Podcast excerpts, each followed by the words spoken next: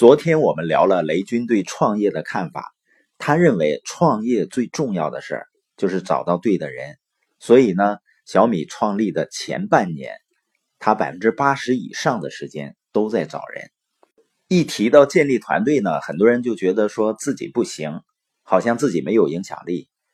实际上，我们不是非得一定要成为马云这样的世界级的领导人，才可以和志趣相投的人连接。一起去创造改变，而马云也不是先具备了现在的影响力才开始建立团队的，他也是从没有影响力，从普普通通开始的。不是领导人造就了团队，而是开始建立团队，然后呢磨练成了领导人。那要建立团队，连接有价值的人，其中一个因素呢就是时机。昨天我们已经谈到了，那第二个。连接有价值的人，建立团队的关键因素是什么呢？是相信。也就是说，当你有一个愿景或目标的时候，你是不是相信人们正在向你靠近，能够帮助你有所作为？因为约翰呢，他有信仰，他相信只要他有一个梦想，上帝呢每一天都会把追求价值的人送到他的生活中。当然呢，他也说你不一定非得相信上帝。吸引力法则才起作用，我就对目标决定吸引这一点呢坚信不疑，就像相信我是一个男人一样。我相信任何一个人，只要你用心持续的去做对别人有价值的事儿，那些志趣相投、渴望创造价值的人就会走进你的生命。我之所以相信你生命中出现的那些人，大部分都是你吸引而来的。就是因为这样的例子太多了。我有一位生意合伙人，就叫他柳同学吧。十年前呢，我们有一面之交，中间就完全失去了联系。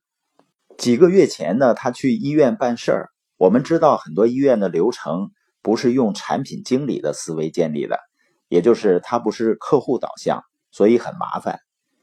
他就想起了这个医院的系统很不完善，然后呢，就想到了。我十年前跟他聊到了系统的力量，他就开始找我。当然呢，几经周折联系上了。当他了解了社群的威力，就立刻把业余时间充分利用起来，投入巨大的行动。有时一天甚至就睡三个小时的觉。在三个月的时间，他建立了近四千人的社群，他自己的生意也在快速成长。类似的例子很多。我宁愿相信呢，这是愿景和价值吸引的结果。所以呢，不管你现在处在什么阶段，你要创造什么价值，只需要用心行动，然后目标明确，然后相信，不用担心怀疑，因为担心怀疑都是在浪费时间。我们只要相信，志趣相投的人啊，一定会被你吸引的。也要相信呢，很多人实际上也想找到你，和你一起有更大的作为。当然呢，有了连接，信任就至关重要了。本节播音的重点呢，我们要想连接那些创造价值的人，你要相信，当你用心行动、创造价值的时候，他们也在找你